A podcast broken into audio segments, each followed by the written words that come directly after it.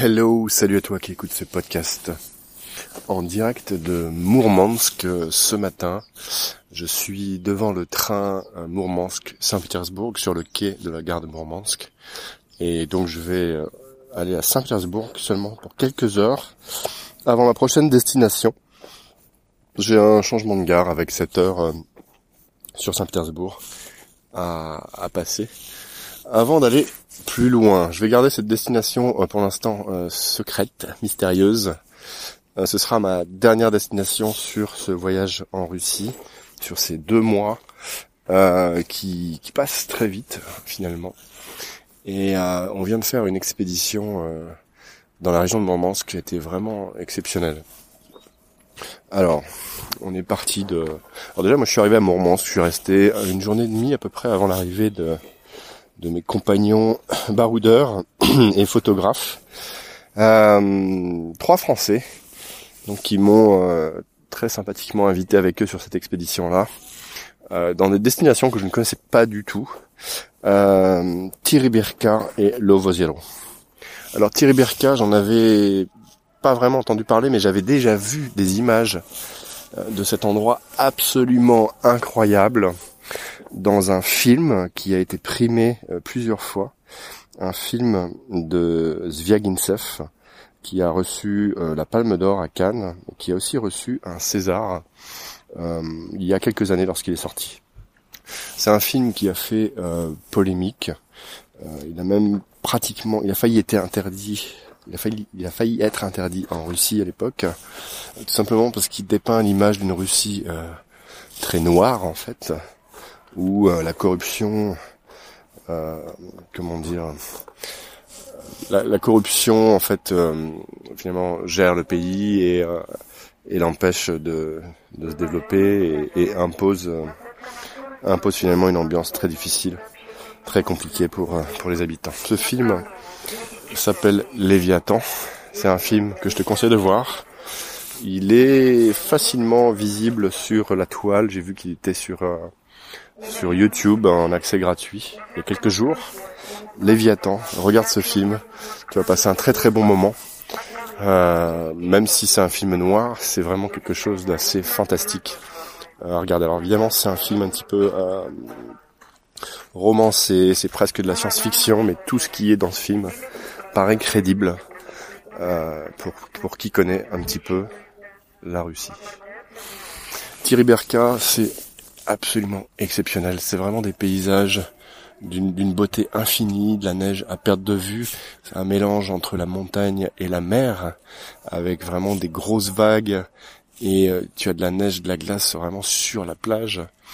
Et euh, on a on a fait un petit trekking, on a marché euh, plusieurs heures, on a dû faire 11 km à pied et un peu de motoneige pour se rendre sur les différents endroits intéressants de cet endroit vraiment étonnant à tout point de vue. Même euh, l'endroit où on a séjourné, notre hôtel ressemble à une caravane euh, de 8 mètres de haut sur euh, un bon 15 mètres de long, avec d'énormes roues en dessous. Je pense, on pense que c'est en fait une, une, ancienne remorque de camion qui a, qui a servi à la construction de ce bâtiment très étrange en bois, euh, dans lequel on a dormi, qui ressemble un petit peu à une, à une auberge de jeunesse à l'intérieur. Et c'est un hôtel un peu en carton, c'est-à-dire que le moindre bruit euh, dans la chambre d'à côté, on l'entend dans la sienne. Il y avait euh, pas mal de Chinois malgré euh, le coronavirus. Il faut savoir que la Russie a, complètement stoppé les, les vols depuis la Chine pour empêcher les Chinois de venir en Russie. Et malgré tout, certains étaient déjà sur place, donc donc on avait des Chinois avec nous. Et dès le premier soir, on a eu une chance folle. En fait, on est tombé sur euh, déjà un temps euh, très neigeux d'abord. On est, allé chercher une deux trois bières euh, dans le village. Il y a une brasserie en fait sur place dans ce tout petit village. Vraiment désolé avec énormément de choses complètement abandonnées dans un état pas possible. Il y a des ruines de bateaux, des ruines de de il y a un cimetière de vieux bateaux. Euh, très très beau en fait à voir avec l'eau, les couleurs, euh, la neige, la montagne derrière. Il y a aussi euh, évidemment beaucoup de ruines de bâtiments, une vieille école avec encore on trouve les manuels d'école, des des cartes et des et des comment dire, des affiches qui servaient pour l'enseignement des élèves. On a visité ça aussi. Alors ça se visite euh, à la sauvage, hein. il n'y a pas de guide pour ça. Mais le bâtiment, euh, voilà, il y a une porte qui était un petit peu ouverte. On est, on est rentré, on, a monté les deux étages pour visiter les différentes classes et ce qui restait. L'état des lieux était complètement délabré, évidemment. Et je pense que c'est un lieu qui sert aussi de, de rassemblement pour certains jeunes qui, euh, qui n'ont pas forcément grand chose à faire dans le coin.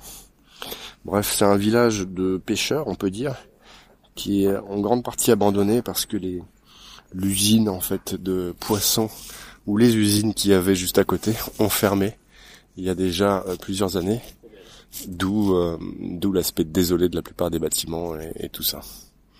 Cela dit, cette, cette désolation euh, donne au lieu avec l'espace gigantesque qu'il y a autour une, une, une beauté mais absolument exceptionnelle. On a évidemment pris beaucoup d'images, beaucoup de photos et de vidéos que tu pourras voir sur la chaîne YouTube dès que ce sera prêt, si c'est pas déjà fait au moment où tu écoutes ce podcast. On est reparti de Thierry Berka, mais euh, on a eu l'impression d'y passer une semaine alors qu'on a dû passer deux jours. Le temps là-bas n'est plus du tout le même en fait, c'était vraiment impressionnant. Ensuite, nous sommes rendus à Lovo Zero. Lovo Zero qui n'a pas grand chose à voir, en fait c'est pas du tout le même paysage, c'est un tout petit village aussi, mais qui est beaucoup moins euh, abandonné. En fait, les, les, maisons étaient très très mignonnes. Il y avait beaucoup de petites maisons en bois, énormément de neige là aussi.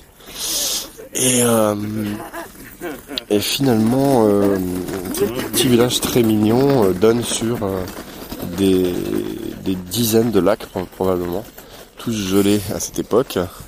Et là, on a vraiment fait un trekking motoneige de, de plusieurs heures dans le blizzard complet, on n'a pas eu de chance au niveau du temps à cet endroit-là, alors qu'à qu Thierry-Berca, on a eu une tempête de neige en allant chercher nos bières donc à la, à la brasserie du coin. En revenant, on était vraiment euh, gelé. Et cinq minutes après, le patron de l'hôtel nous a dit euh, mais les aurores boréales sont là. On n'en croyait pas nos oreilles ni nos yeux. Cinq minutes plus tard, cinq minutes après la tempête de neige, le ciel était clair et on a pu voir nos premières aurores boréales. Et là, c'était très rigolo parce que tout le monde était là pour ça et tous les gens de passage étaient dehors avec leurs appareils photo. Certains avaient picolé pendant plusieurs heures en attendant et étaient un peu, un peu, un peu éméchés euh, au moment de la prise d'image. Et on est resté comme ça peut-être deux heures euh, en chasseur d'images d'aurore boréale. Ça c'était à Thierry Berka. Bref, Lovo Zero c'est un autre euh, village, donc il a fallu repasser par Mourmansk, 5 heures de route depuis Thierry-Berca, à peu près 2h30 pour Mourmansk, puis ensuite encore 2 heures pour le Zéro. Et là, euh, on est accueilli par, euh, par des, des huskies, donc des chiens de traîneau. Il y a beaucoup de motoneige, c'est pratiquement le moyen de transport le plus utilisé en fait dans ces villages-là. Rivières gelées, euh, des couches de neige de plusieurs dizaines de centimètres sur tous les toits, des, des Russes qui se baladent avec Il y en a un qui s'est baladé, un vieux tout ridé, qui traînait une, petite luge avec une tronçonneuse dessus, sur, sur un sol glissant. C'était très, euh, très rigolo à voir. Esthétiquement aussi, avec le blizzard qui, qui grondait au fond, euh, en toile de fond, en fait, à l'horizon. Bref, on a bien voyagé aussi. On s'est retrouvé dans un petit village après avoir fait une trentaine de kilomètres en motoneige. Alors les motoneiges, on y va en convoi. On était deux par motoneige plus euh, notre guide sur une troisième motoneige. Et on a tous, euh, on a tous pu conduire ces motoneiges alternativement les uns les autres sur plusieurs dizaines de kilomètres. On est arrivé dans un village au milieu de la forêt. Et, euh, et là, des tipis assez assez gros en fait. On peut probablement loger une bonne vingtaine de personnes autour de grandes grandes tables en bois massif L'intérieur du tipi est recouvert de dizaines, dizaines de pots de bêtes. En fait, c'est des pots de rennes. Il y a des élevages de rennes tout proches, euh, dont deux colcoses, d'après notre guide, de euh, deux, deux colcoses de 20 000, 20 000 rennes pour l'un et 25 000 rennes euh, pour l'autre. Donc ça fait beaucoup, beaucoup d'animaux. Nous, on en a vu que quelques-uns dans une espèce de clairière après avoir fait encore 10 minutes de motoneige une fois restauré à l'intérieur de ce tipi incroyable où on a été accueilli par Victor, un, russe d'origine euh, de la peuplade Sami. Alors pas Sami en fait. Les peuples autochtones de la région de Mourmansk en fait s'appellent les Sami et il y a aussi les Komi. Et Victor lui était d'origine Komi et nous a raconté que de père en fils il était euh, éleveur de rennes. Euh, lui aussi comme son père, son, grand-père, etc. Donc le renne, c'est vraiment euh, l'élevage des rennes, c'est vraiment l'activité principale à part le tourisme ici. Le tourisme est vraiment euh, pour des petits groupes, mais développé euh, avec des, tarifs qui sont assez élevés, en fait, je dois dire.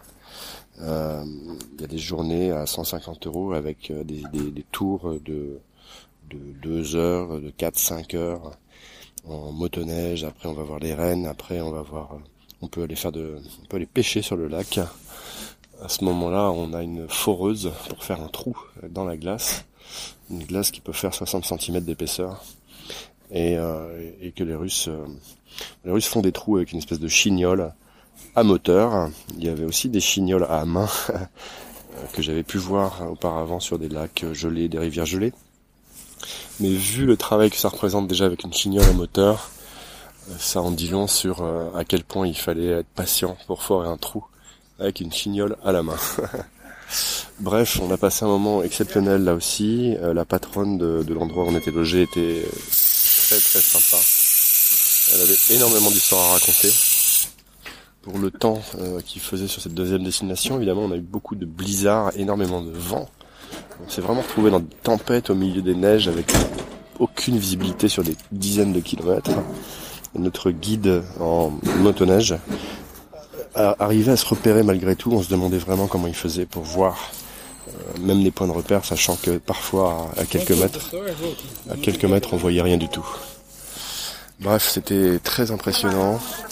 On a passé 4-5 euh, jours vraiment fantastiques. On revient à la fois inspiré, reposé. On a l'impression d'avoir passé deux semaines, trois semaines euh, au milieu des glaces et, et, avec des images en tête absolument inoubliable, ça c'est certain. On reverra ça en détail sur le blog parce que je vais écrire euh, au moins un article sur le sujet assez complet.